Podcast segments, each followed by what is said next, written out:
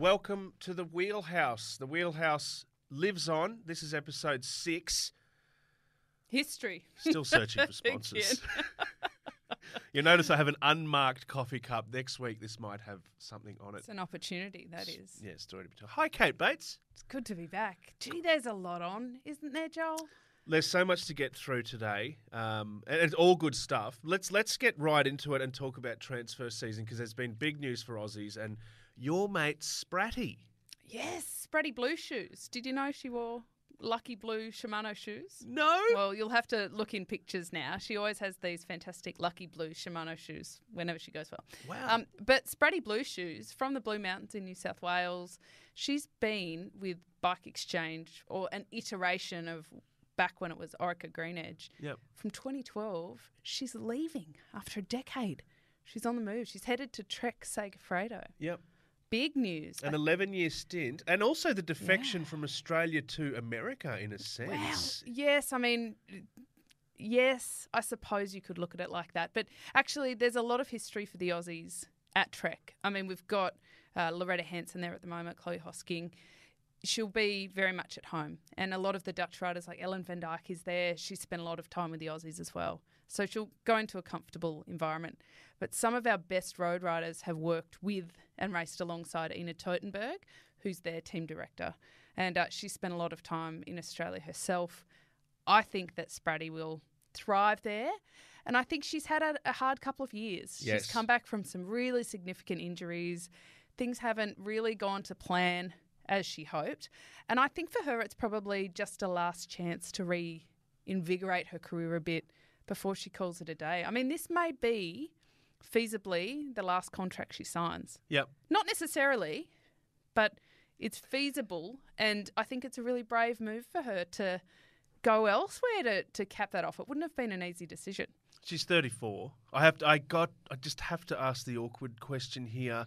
She's, she's a leader now, injury concerns everywhere. She had very serious surgery last September. This year has been disrupted. COVID, crashes uh, in the women's tour as well. I, I, there's no nice way of putting, is it is it too late to sort of to, no. to dominate at thirty-four? No. no. Annemiek van Vleuten won the Tour de France Femme, thirty-nine. Yeah. Yep. Stick that up your jumper. So you reckon... No, I, I don't. I mean, I think you can discuss age all you like. Look at Valverde. Yep. It's probably not the general rule, but I think that there's a lot of athletes that can perform well into, uh, you know, their mid-late thirties. Rachel Nalan's another really great example. Uh, she's, I think, my vintage, so she'd be yep. forty, pushing forty, and she's still performing at the top level. So I think Spratty's got some years left in her, definitely. It's just about perhaps doing things slightly differently, given that she's been a bit of a, you know, a bit of a nail, just been hammered for years. Needs a bit of a fresh outlook. But it's big news for Aussies, because there's it's a huge. lot of people with Orica GreenEdge jerseys, with Shaco Bike Exchange jerseys, following Spratty. So, the, I mean, I guess the question is, do they follow Spratty or do they stay with the team? Do they stay with the team? And their loyalties, yes. It's a great discussion, because we were talking last week about the, the Bike Exchange drain. Mm.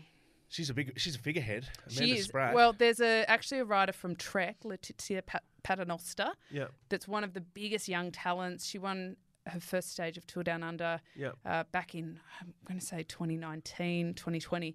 Uh, her first ever World Tour race. She won it. Super talent. She's heading from Trek over to Bike Exchange. So wow. doing a little bit of tag in the middle. And of course, you famously didn't catch up with Spratty's father. I didn't. At the, at no, that's right. Yeah, and, with Graham. I yeah. thought I, I mistook a poor gentleman uh, for Graham Spratt. I got very excited. It was not him. However, alternate dad, I reckon, is probably still listening, Joel. So shout out to alternate dad. I wonder if alternate dad has gone out and bought a Trek shirt just to, to well, commemorate. Well, this news he should. Yeah. Absolutely. Amanda Spratt, two-year deal until the end of twenty-four. As you say, maybe just coming into her prime. Maybe that. Maybe she'll be there for longer. Maybe she'll be there for five, six. Can she top the eleven she's been with Bike Exchange? It remains to be seen. It's exciting times. Uh, I've got to grab a, a quote from her. She said, "I still feel young at heart. Oh. My move to Trek Segafredo has me feeling like a kid in a candy store, and I like candy a lot." Did she really say she that? Said oh, that's that. fantastic. Isn't that fantastic? It's, I mean, isn't that a bit of perspective, though? Like, I still feel young at heart. Honey, You're thirty-four. You are young. You are young. Yeah. You are young, yeah. Body and heart. But yes, in terms of sporting age, I suppose that's a, a slightly different thing. And male or woman, you are told that you're past your prime at that yeah, age. Yeah, yeah, yeah. You know, it's like poor thirty-year-old women, single women with a tick-tock biological clock. Like, it's a real thing in sport, in life. Of course it is. Um, for women's. Yeah. And so I think for Spratty, that's quite a cool quote. And look, good on athletes like here who can continue to disprove that theory. Of course, you've got exactly. sports science, all those kind of things that, that are helping athletes in so many sports go beyond what is traditionally thought of as retirement age. Exactly. And her but mum and dad, um, I'll seal the real Graham. The actual the Graham. The actual dad. And uh, mum, Lynn, will be at the World Championships in Wollongong. So we'll talk about all of that a little bit later, but it's exciting to have them all coming back to our shores. Indeed, sharing the candy. Uh, she likes candy a lot. Amanda Spratt, yes. Congratulations to her. This is the Wheelhouse Podcast. My name's Joel Spreadborough. Kate Bates is here as well. Let's continue on transfer season briefly if we can, because mystery swirls around Richie Carapaz. We know he's leaving Ineos. Where is Where's he going? He going, Kate? I can tell you, confidentially, the Wheelhouse has not been in contact with him. I find um, that difficult to believe because I mean, our tentacles are, are extensive. Incidentally, we also haven't been in touch with the U C I to gain a Pro Tour license. So the two may be... It's pending. There may be some correlation there. Uh, I don't know. And there's the only rumour is about um, E F, Education First. That's it. Oh, wow. But they're not strong rumours. But he's got to be going somewhere, because if he wasn't going somewhere, we'd know. Yeah. Just like Mark Cavendish, when he wasn't going anywhere, we all knew about it. And, you know, at this point in the season, they tend to be quite public about looking for a team. Sure. Um, which is the next one, Joel. Have you been in touch with Cav? Because oh, I don't know where he's going. I've been screening his calls because he's been asking for his watch back. I borrowed his watch. I just like, sorry, sorry, I missed you, man. I'll get that watch, that five hundred grand watch, back to you. But no, what, what's what's happening with the Manx missile? He's, yeah, he's up in I mean, the air he's too. Still linked to E F as well, Education yep. First. Although maybe he's linked there because they don't have a full roster yet, yep. and so people are just kind of pontificating that perhaps that's where he'll go, okay. uh, or B and B hotels. So we did discuss that last week, uh, that he may be tripping his way around France in retirement uh, in the Airbnbs. After the, oh no, that's sorry, right. yeah, B and B hotels, hotels aren't the aren't the Airbnb, not the same. But uh, yeah, post retirement plan. But no, I don't know. I guess wait and see. It's interesting, but yeah. Speaking about Evergreen, we were talking about ages and that kind of thing. Keeps mm. on the gift that keeps on giving. There, I'm sure he'll end up somewhere. Yes, look, he's no spring chicken in terms of yeah. athletic age. Yep. Oh, all right, well, let's mm. go to Scandinavia, because uh, the tour wrapped up. Tour of Scandinavia, six great stages. A breakthrough season for Alex Manley continues. A, a stage win, and more importantly, a podium overall, third place. Oh, she's a legend. She really is. She had an incredible early career on the track. Was world champion in the team's pursuit. But anybody who watched her from juniors knew that she had this huge potential, but she was all, always like the bridesmaid, never the first picked in a team, yep. never the one that had all the lights and glitter around her. But hard to argue that she wasn't the most talented. It's just taken some time. She's so committed and so dedicated. But the other thing she is, and I love this about athletes who – take a bit of time to blossom. You know, a few years, they yeah. don't come in and make this massive impact. Her strategy is incredible. Her ability to read a race is second to none.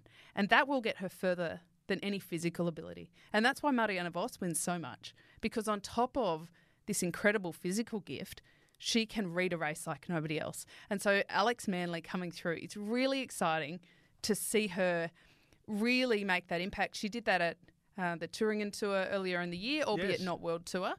And I think for her that changed the game. It gave her the confidence to make the moves when people might say, ah, it's a little bit risky. She stopped riding the safe race. Yep. Uh, and she very could easily could have lost the stage she won in Scandinavia if she wasn't so determined. But it's awesome. I think that we're going to see a lot more of her in the next couple of years. Huge year. And even by cycling age, she's still very young. Oh, so all she's not ahead even of her. thirty. Yeah. Yeah. I mean, goodness heavens. Yeah, she's basically a rookie. Yes. Uh, two years focusing on track, but coming out of it this year, and it's been a real red letter year. Is that the right expression? Red letter? I mean, good. I'm, I'm not sure that I've heard that, but we can run with that. It works. A green letter year, a blue letter year, whatever colour means good. Let's go with red, because uh, the welter's on this month. Thank you. Red jersey there. There you go. Uh, fourth in the in the in the tour and fourth in France. She's been in the top ten in five of the six stages in Scandinavia as well. So what what I love about that is always in the mix. Consistent. Says a lot. Very consistent. That's exciting. Uh, your mate Cecily. So everybody's mate Cecily. Yeah. Uttrup Ludwig. A friend. Uttrup Ludwig. A friend Although, of the hold wheelhouse. on, wait. She's Danish. That means she's my cousin. I mean, long yeah, lost. Yeah. She's part of the, the extended Bates family. Yep. She survived a, a, a heap of attacks in that final stage, prevailed. Her first ever World, world Tour stage race victory, very significant for her. Mm. Well, my first and only uh, equivalent World Tour podium on the road was in Australia in Geelong. And I point that out because racing on home soil is incredibly powerful. It does so much. It adds so much if you've already got form there. Yep.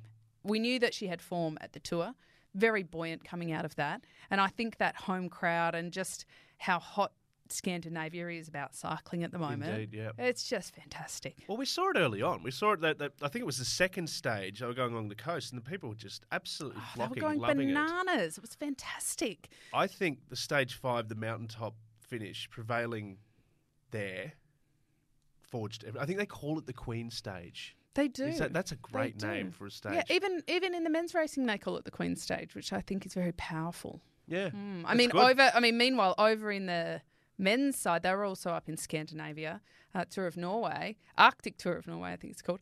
And uh, for most combative, Joel, they had a Viking jersey. I love that. How's I wanted that? to ask you about the Viking jersey. Forget about the polka yeah. dots, uh, the Mayo. Oh, I take like... the Viking jersey every day. I mean, what I want to know, though, is do they get one of the helmets with the... Well, they have to.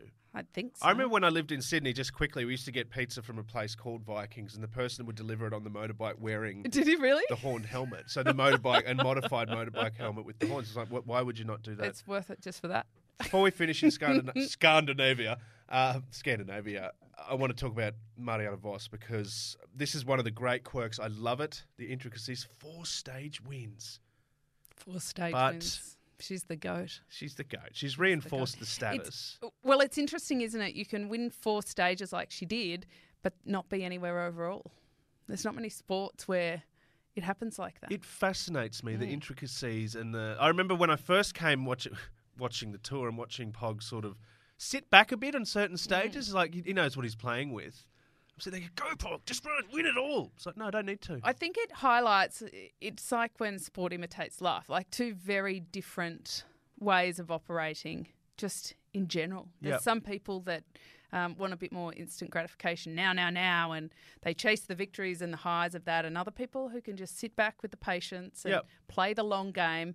And, uh, yeah, look, I was never one for the long game, I've got to be honest. Yeah. Well, no, no, I, I, my nickname is Empty Hospital. Em- no patience. Oh, oh, oh, I, I like that. Can't one. do it. Just can't. So sit there going, I like hammer that. and tong. Yeah, just get it done. Well, and, and before we do leave Scandinavia, but very quickly, uh, one of the riders who should have been there and could have been very successful, Emily Moberg, who rides for La Col Wahoo, she had a bad concussion and has sat most of the season out. Uh, but she's a local, and in fact, her father runs the race, and she wanted to show her support, so she turned up in a chicken suit. Oh, good. On the bike in a chicken suit. I mean, I'm not, it's fantastic. I have no idea where the chicken is relevant, but I think it's a ripper. That's what I'm trying to think. It's not like yeah. an official mascot or anything like that. No, no, it's it's not, but it's, yeah.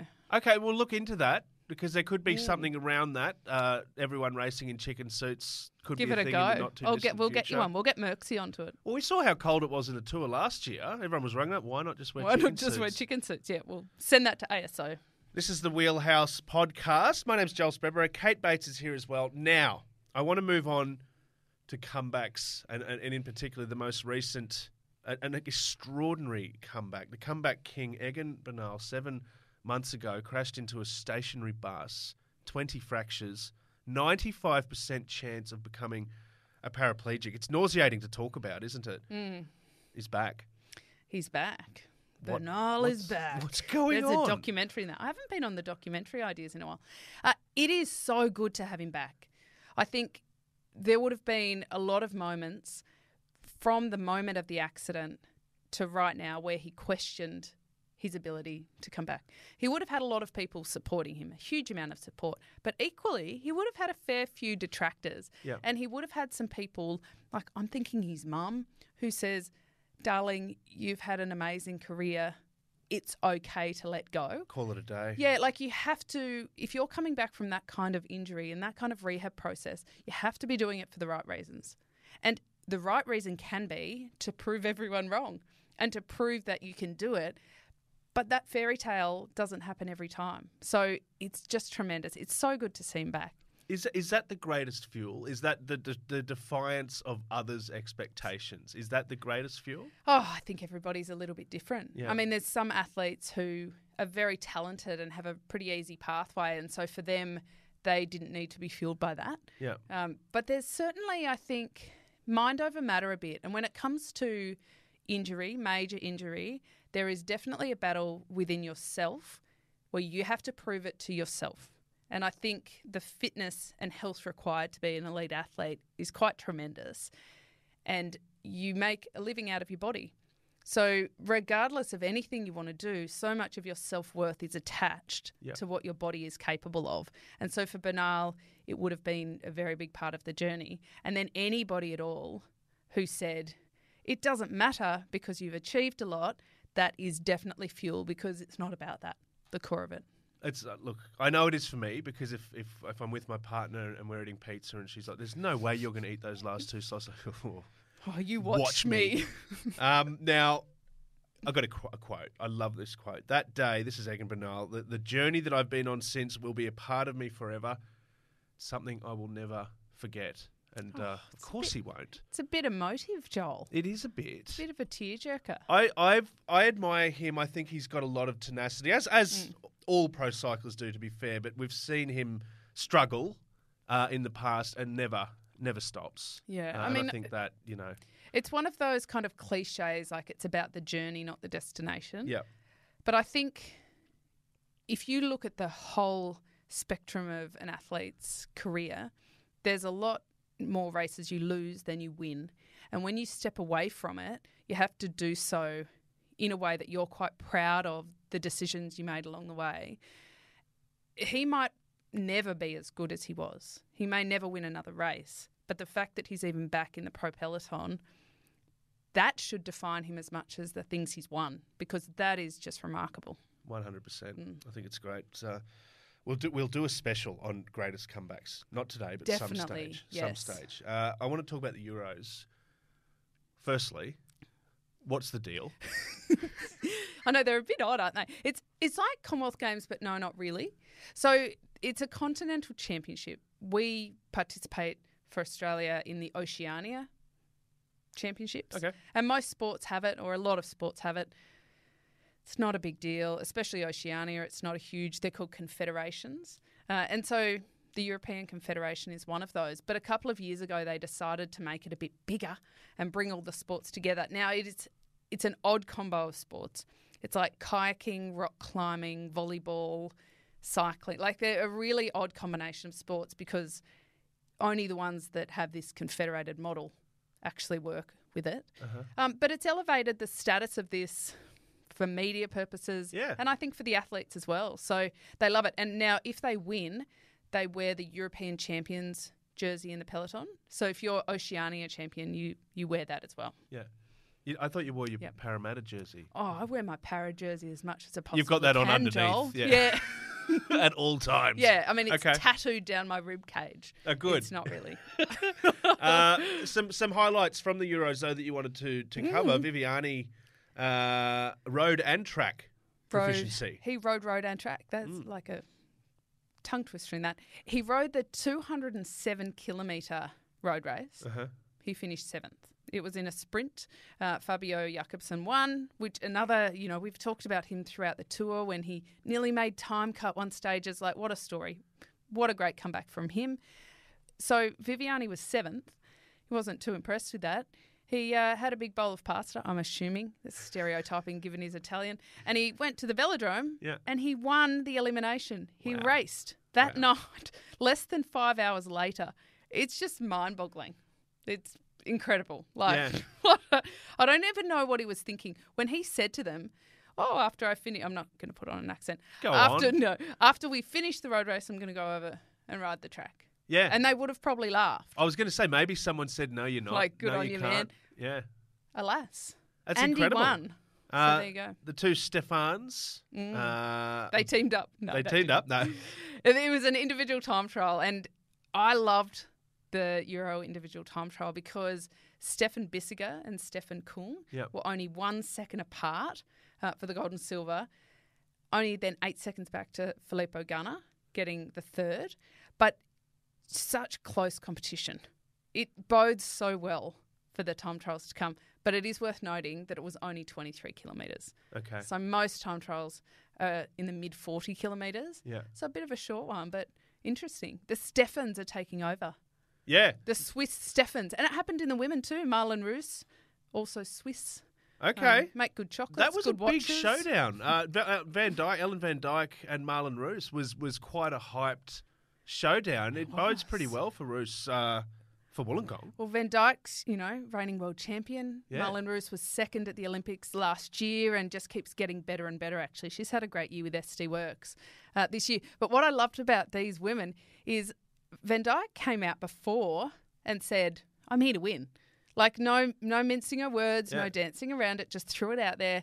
Didn't win. And so said, I'm bummed, I got second. See you in Wollongong. Like, see you ooh, in the gong. Like evil that. Eyes. Yeah. I love that. That they're not, you know, saying, oh, because what we used to hear from the athletes was, oh, I've been working hard. I'll see how I go. Anything can happen. Yeah. And you're like, come on now. And I love that they're willing to say, yeah, no, I came to win. one hundred percent. And I won or I didn't win, but yeah. It's great theatre. Sets the stage it. It uh, for the great heights of, well, Mount Kira and, yeah. and Wollongong. Yes. No, it's, it's, it is it's really, really exciting. And, of course, Garner, who you mentioned, Um, one that didn't get away for Ineos. He re-signed for four years, I think. He is. This He's going to well. be part of the team oh, for a while. Oh, there it is. Now, moving along on the Wheelhouse podcast, this has been a big uh, an issue of the week. I'm gonna we're going to throw now to Nairo Quintana, stripped of his sixth overall uh, tour finish. An um, issue indeed. Tramadol. Mm. Tramadol. Stringent denial, first offence, uh, ten days, which is now probably eight days to appeal. Still lining up for the Vuelta, or still allowed to line up for the Vuelta, I should say. You've got some thoughts on this? Well, he's pulled the pin for Vuelta, which is interesting. But I do have thoughts because I think... So, firstly, it's really important to note it's not a doping violation. Mm-hmm. There is nothing in the WADA code. There is nothing in the anti-doping code. It is part of the medical policy of the U C I. And they say that it is in order to protect the rider's health yep. and the bunch's health, the basis of which is that if you have tramadol in your system, you probably shouldn't be operating a bicycle. Now, I'm not sure I would disagree with that. Um, everything I've seen on social media, people are writing stories about that one time they had tramadol after going to the dentist and, you know, they were seeing stars. So I think anecdotally... it's not a great thing. But the contention of it is that it's not on the anti-doping list. Yes. Where every other opioid is. You can't take endone on the bike. You can't take fentanyl. You can't take this whole slew of drugs that under narcotics, under S seven of the yep. WADA code, are banned. OxyContin, that Oxy, kind of thing. All that sort of stuff. Yep. But tramadol is not on there. And so that's a bit of a quirk because are the U C I saying... Like, what are they trying to do with this policy? Is it about more of a social behaviour? Because I think that's what it is. I think it's about their concern that people are misusing the substance for performance enhancement, even though it's not a proven performance enhancement. Yeah. But they think by people even pushing the limit with it, they're putting themselves and other people in danger. But it's anecdotal. There is no evidence of this. I think it became a bit of a... political football. So regardless of whether it was in his sample or not, Quintana has not recorded any kind of drug violation. Yeah. And I do think that that's important to note. I, look, absolutely. I understand the determination to clear his name. Stringent denials. And the bigger question is, you say, substances that aren't WADA banned and aren't performance enhancing, as you say, Uh, wh- where does the line get drawn between behaviour control, pain management? Yeah, it's really it's really nuanced, because I think on the surface of it, a lot of people say, if you're in that much pain, mm-hmm. you shouldn't be starting.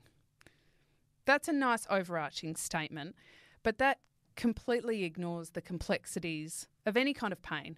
And, you know, recent research has said that especially chronic pain mostly comes from your brain. Uh-huh. And, you know, you can jiggle, for a non-technical term, with your neuroplasticity and work on pain management, but that is a very long-term thing. So to simply have a blanket rule that says, you know, to the effect of, if you're in pain, there's nothing you can do. For anybody who has chronic pain issues, which I would say, I'd go out on a limb and say that there is a significant portion of athletes who have some kind of chronic pain issues from injuries, from overuse. Yep. It doesn't mean they're not fit to compete. It is more of a management thing. There is very little they can take. And in fact, based on everything that is banned in the WADA code, Tramadol may be one of the last remedies for those people. Now, I know that we're talking about a small subset and there'll be a lot of people saying, oh, come on, you know, don't be naive about this. I understand that. But I think that the U C I can't make itself big brother in the ruling yeah. of all of that. And I do, it's a slippery slope. I'm, I'm concerned about the exclusion of its use of anything medical for legitimate reasons. And that's why asthma medication you can take if you have a doctor's certificate, if it is legitimate. Because you can't say, oh, well, if you're asthmatic, tough luck, you can't be an athlete. I think chronic pain should fall into the same category. Uh, are not... we heading toward a time where it's saying, if look, if you're in pain, you're off the bike? Oh. And, and if we are, what, what does that do for the sport? How many how many yeah. of the best riders yeah, are I mean, missing? That's ridiculous. Yeah. And, and that you, you say that because it's so ridiculous that one hundred percent it wouldn't work, right? But I guess we're also not suggesting that Quintana has any kind of chronic pain condition. So for him, it may be, why on earth is it in his system? So there definitely are a few sides to it. And the distrust, because from now on, he's a doper. That's what, that's how people are going to perceive him. The taint, that taint and the stench of that doesn't go away. And whether it is something, as we were chatting about this before, the, the trace elements of, of mm. other things, that have, whatever it is, I wonder. I'm speaking about ghosts of the past haunting the U C I, that kind of thing. Nairo was among the riders who had their room searched at the tour in twenty twenty as well. Has he been on the radar for a while, or is it just caught up? Yeah, no, he has been. And I think that the U C I in the past turned a blind eye. They yep. knew a lot that was going on, but they felt that the sport, it was like the banks that were too big to fail. Like, these, these people were too big to bring down. So just ride the wave of it yep. and build the, the sport on the back of people they knew that were doing the wrong thing. They were completely complicit in that.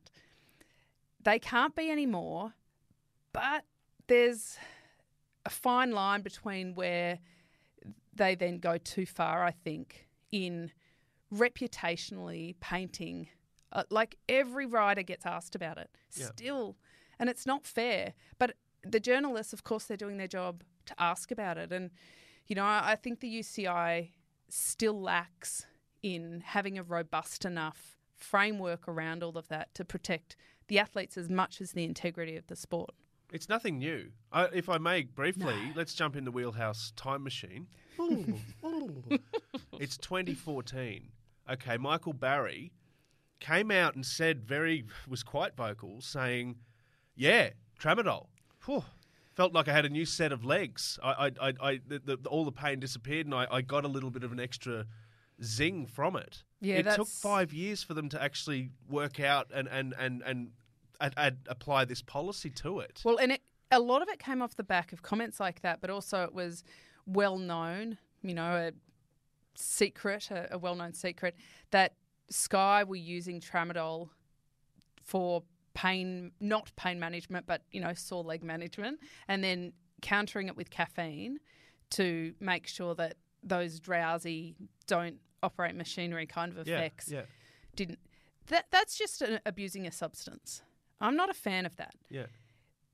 I'm also, I'm very wary, and ethically, I think it's a very grey area where any athlete or team seeks an improvement in performance medicinally or with a method, methodology, that is just for that pure purpose. And the, the example I'll use is caffeine. Everybody drinks coffee. I think it's a bit of a different story when you start taking caffeine tablets and measuring exactly how much you should take. There'd also be people who say, but that's part of the game. Like, use every tool available to you. Yeah, yeah, yeah, yeah. But personally, I that Michael Woods, like, that's so disturbing to me. Yeah. Because that's a mentality. That is a broken mentality where if it's not banned, you push every limit. And that's why this will always keep shifting. Yeah. It's it's an interesting one, because then if, if caffeine one day does become a thing, the defence is... It has been. A cup of coffee. It used coffee. to be. So it used to be banned yeah. at like a really small range when I was racing, and you literally had to be really conscious of how much coffee and yeah. or other products that may have contained coffee. But ultimately they realised that actually once you have too much, you go over the other side and it's worse for performance. So they didn't need to worry about it. But... Yeah, there's a bigger picture too. Nairo not not being in Spain, and, and the reason for that being, I guess, the P R, the look, the impact oh, on the I rest so. of the team. It's not all fair. Of that. It's, yeah, it's it's actually not fair on the broader peloton. Yeah. If everyone's just chasing that, so I think he's done the right thing, whether it was his choice or the team decided. I think that's the right decision. One to watch. One, one to watch. watch. It's it always a shame to see these kind of stories. This one struck me as extremely, I guess, ambiguous as well. I, I mm. you know, I love my, my collision sports and my contact sports. Pain-killing injections, soft tissue injections, corticosteroids, all of that is so common. Mm. The argument there's if you're injured and you go off the field, you get a, a literally get a needle in your shoulder to cover that, go out with a shoulder feeling better than it did at the start of the game. Mm. You hit harder. I don't know. That's okay. Mm-hmm. Anyway. I mean, that, yeah, ethically, that's a very fine line as well. There's a whole episode in that, that's for sure. Oh, there is, there is. Let's uh, let's move on. The Wheelhouse podcast. Uh, Kate Bates is here. I'm Joel Spreber as well. I'm also here. Let's before we move on, I, I just want to quickly take a segue because I've discovered something, Kate. It's new. It's this new craze, right? It's called Ooh. G P S art or Strava art. Oh, you might not have heard of it. That's kind of sweet, Joel. That you think it's new. Oh, is it? Okay. Yeah, it's, it's cool. It is cool, but what have you got for me? No, I'm kidding. It has been around for a fair while, but look, I stumbled across this this outstanding piece of G P S art, right? A couple, uh, they rode across seven countries. They rode seven thousand two hundred fifty kilometres in Europe, and they drew a giant bike. We're having a look at it now. If wow. you're listening on, this covers seven countries from France, I believe, across all the way across Germany. Uh, there's... Anyway, how's your geography? Terrible, yeah. Uh, there's lots of mountains. Oh. and yeah, Anyway, they were doing it to raise awareness for uh, how cycling can tackle the climate emergency, which is very noble. Their names, Daniel Reynaud Kirkhope and Ariana Casaraghi, and their dog Zola oh. went along, as, along for the ride as well. There's there's photos of it on Instagram. It's it's it's the believed to be the largest piece of G P S art ever created, and, and as I say, across those seven countries, France and Germany and, and, all, and those all those ones other ones. Yeah, uh, outstanding photos. But I did a bit of digging. As you say, it's nothing new. There are some outstanding pieces of art out there. You know, I'm a Star Wars guy. I do. Oh, you've got a Star Wars tattoo. I mean, that's giveaway, right? Uh-huh. I found a Darth Vader. There's a giant Darth Vader, the Dark Lord of the Sith. There's dinosaurs. Wow. Wow, Look it's impressive. Vader. Yes. There's a sausage dog as well. Oh, I like the little sausage dogs. A giraffe. a giraffe. So this field art is so impressive. And I wonder, I mean, it's done using G P S. There's the goat. There, there's a goat. There's a goat. That's in Perth. That's, that's the Voss one. Yeah, they just need to put a bit of, oh, uh, that's may the force be with you. These are sensational. Yeah. I mean, a lot of planning must go into these. Elvis. Elvis. Now, it got me thinking, Kate, I I love art. As you know, I'm a, a bit of a, a fine arts guy. Uh, I so didn't know that, but I do now. That's good. Got in also loving my riding, so I thought, I'm going to give it a go. And I went okay. for a ride right. uh, on the weekend, and I clocked up about sixty-nine kays. Nice. And I drew... It's nearly uh, a record. Thank you. Yeah, yeah, it was an outstanding ride. And I drew a rocket ship. Right, give us... A, oh. What? No. Uh, um, well, if you're listening along and not looking, you will definitely have to jump on the socials to see Joel's rocket. Yeah. Um, are you sticking with it's a rocket? What else could I it be? I think your design skills may need a bit of work. There's no, like, takeoff. Oh, gosh, I can't say that in an eloquent way. Uh, it is a beautiful rocket. It's a good rocket, hey, and it's ready for launch. Uh, What's it's on the, the little – looks like you got lost a little bit. No, that's the, the that's the platform for the astronauts to go up and get oh, on. You know, like, excellent. Ready uh-huh. for launch here in Houston. That, that's that bit. It's. I thought it out. You're a genius. sixty-nine kilometres and a rocket ship for your viewing pleasure there. And as you can see, uh, I took three and a half hours to do it, so I was very careful. You were very careful. Look, a few little details missing, but let's not labour on those, hey? G P S art. Mm. What a great new discovery. Uh, yes. On the Wheelhouse podcast. Just keep at it. Thank keep you. At it, Joel. I have a few names quickly. The guy that, that pioneers a lot of the G P S art is called Bicholangelo. But I like that. Yeah. That's clever. What do you think of Pedalhardo da Vinci? I think Bicholangelo is clever. Cleetonardo da Vinci. I think Michelangelo is clever. Rembrandt. Keep moving. Wait, no, let's let's not do Rembrandt. Scratch that. Uh, Pedal Van Gogh. Put that in your rocket. Um, Pedal Van Gogh. Go. I like that. This is yours. This is Bike Pedal. Banksy. I like, see Bike yeah. Banksy. You win. Yeah, thank you. Win. you. well, well done. Uh, moving on. Let's jump into the final G T of the season. Vuelta is just around the corner. I'm calling it Australia's push for immortality. There's a documentary in that. I think, look, you it's like a lot of gravitas in that. That's quite Whoa. a dramatic name. I like it. sixteen Australians. sixteen sixteen Uh, two who very realistically uh, could take out the Mayo Rojo. Mm. Rojo.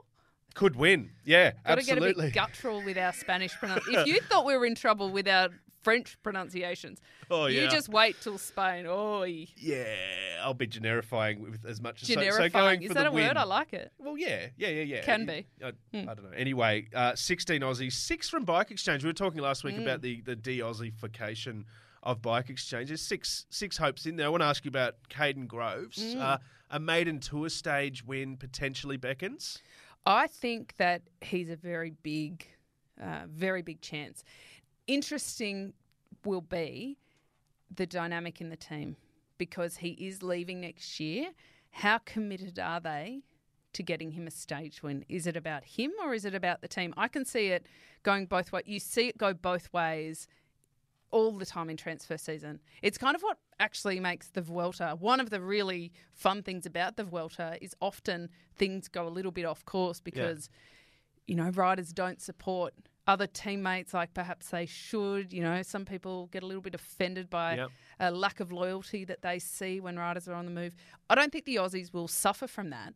But, you know, I mean, will Caden Groves stick his elbow in or a headbutt into a D S M rider quite as hard as he may have or Alpecin?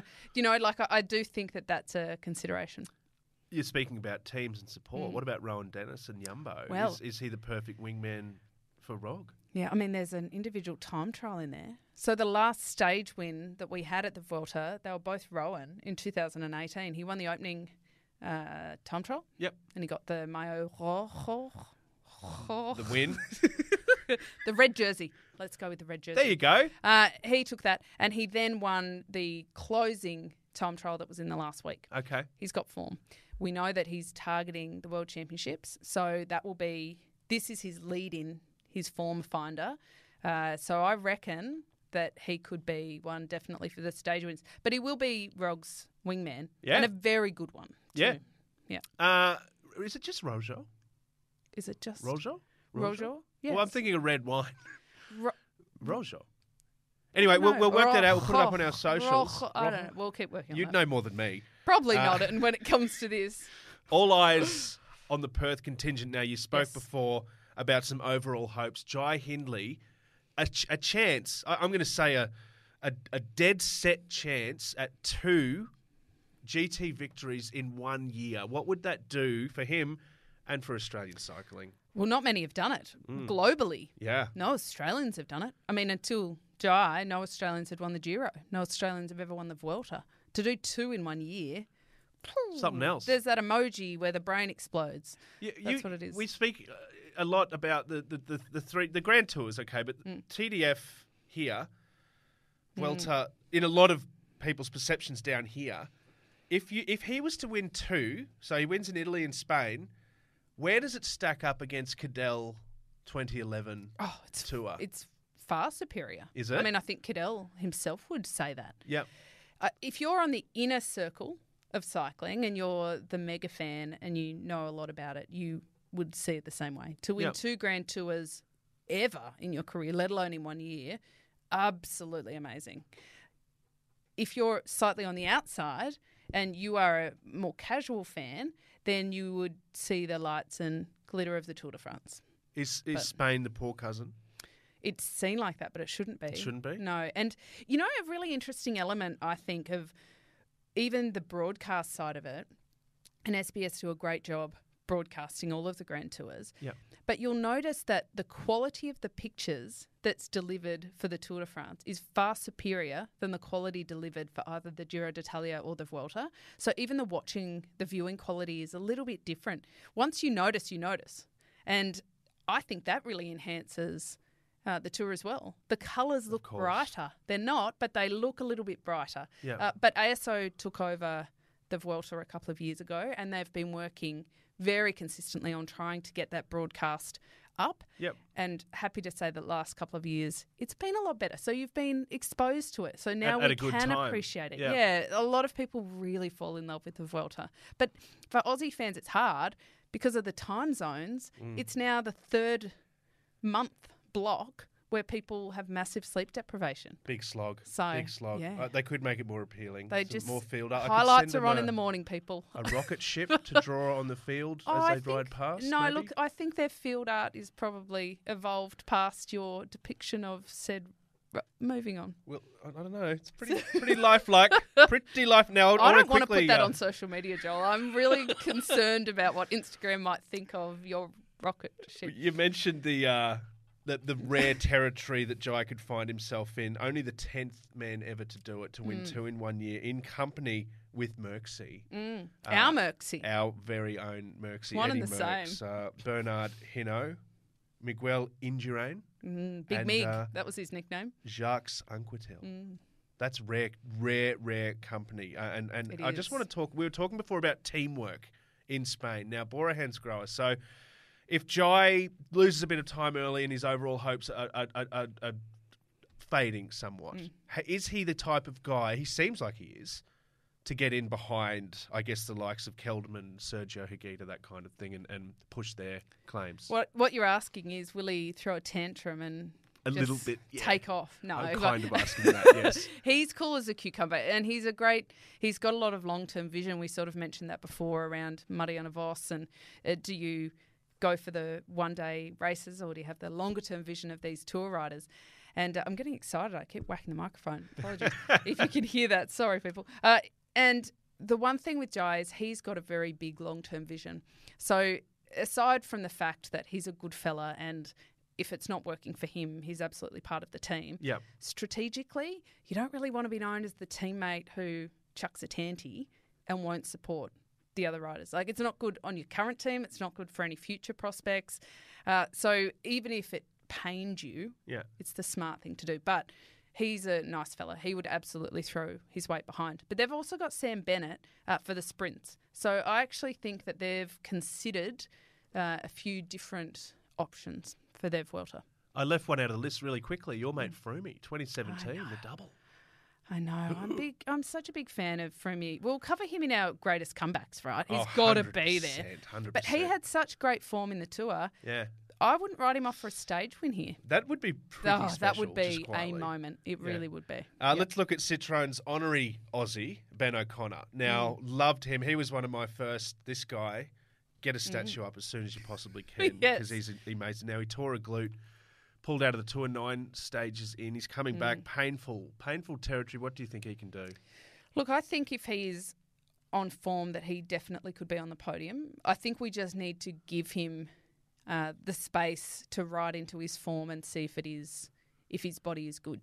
Because sometimes those small injuries that aren't as obvious take the longest to functionally come good, because you can do enough that your body keeps going, but then it takes quite a lot of work to undo um, some of your motor patterns and neural patterning and that sort of stuff. So yeah. I think that definitely if, if all is good, um, but if he struggles a bit, then I don't think we should write him off for his future hopes. Yeah. I think we should just say, take some time. Take some time. Do the rehab and see you next year. You've, you've done a glute. We know you're bummed about it.